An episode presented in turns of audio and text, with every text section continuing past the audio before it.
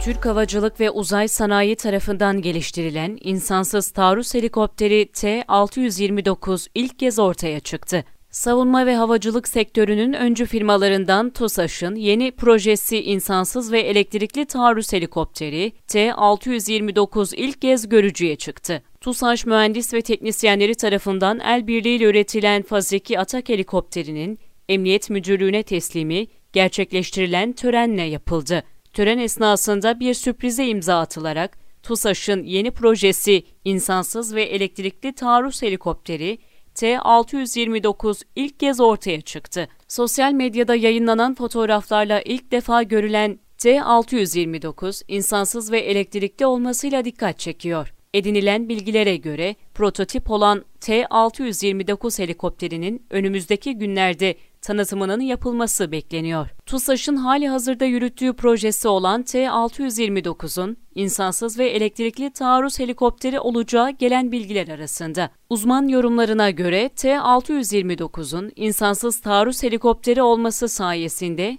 çatışma bölgelerine asker kaybı endişesi olmadan gönderilebilmesi öngörülüyor. Sahadaki personelimize ve zırhlı unsurlarımıza yoğun ateş altında dahi destek verebileceği ifade ediliyor. T-629 taarruz helikopteri projesi ilk olarak geçtiğimiz yıl Haziran ayında ortaya çıkmıştı. İnsansız ve elektrikli olan T-629'un özellikle Türk Deniz Kuvvetleri Komutanlığı tarafından kullanılacağı öngörülüyor.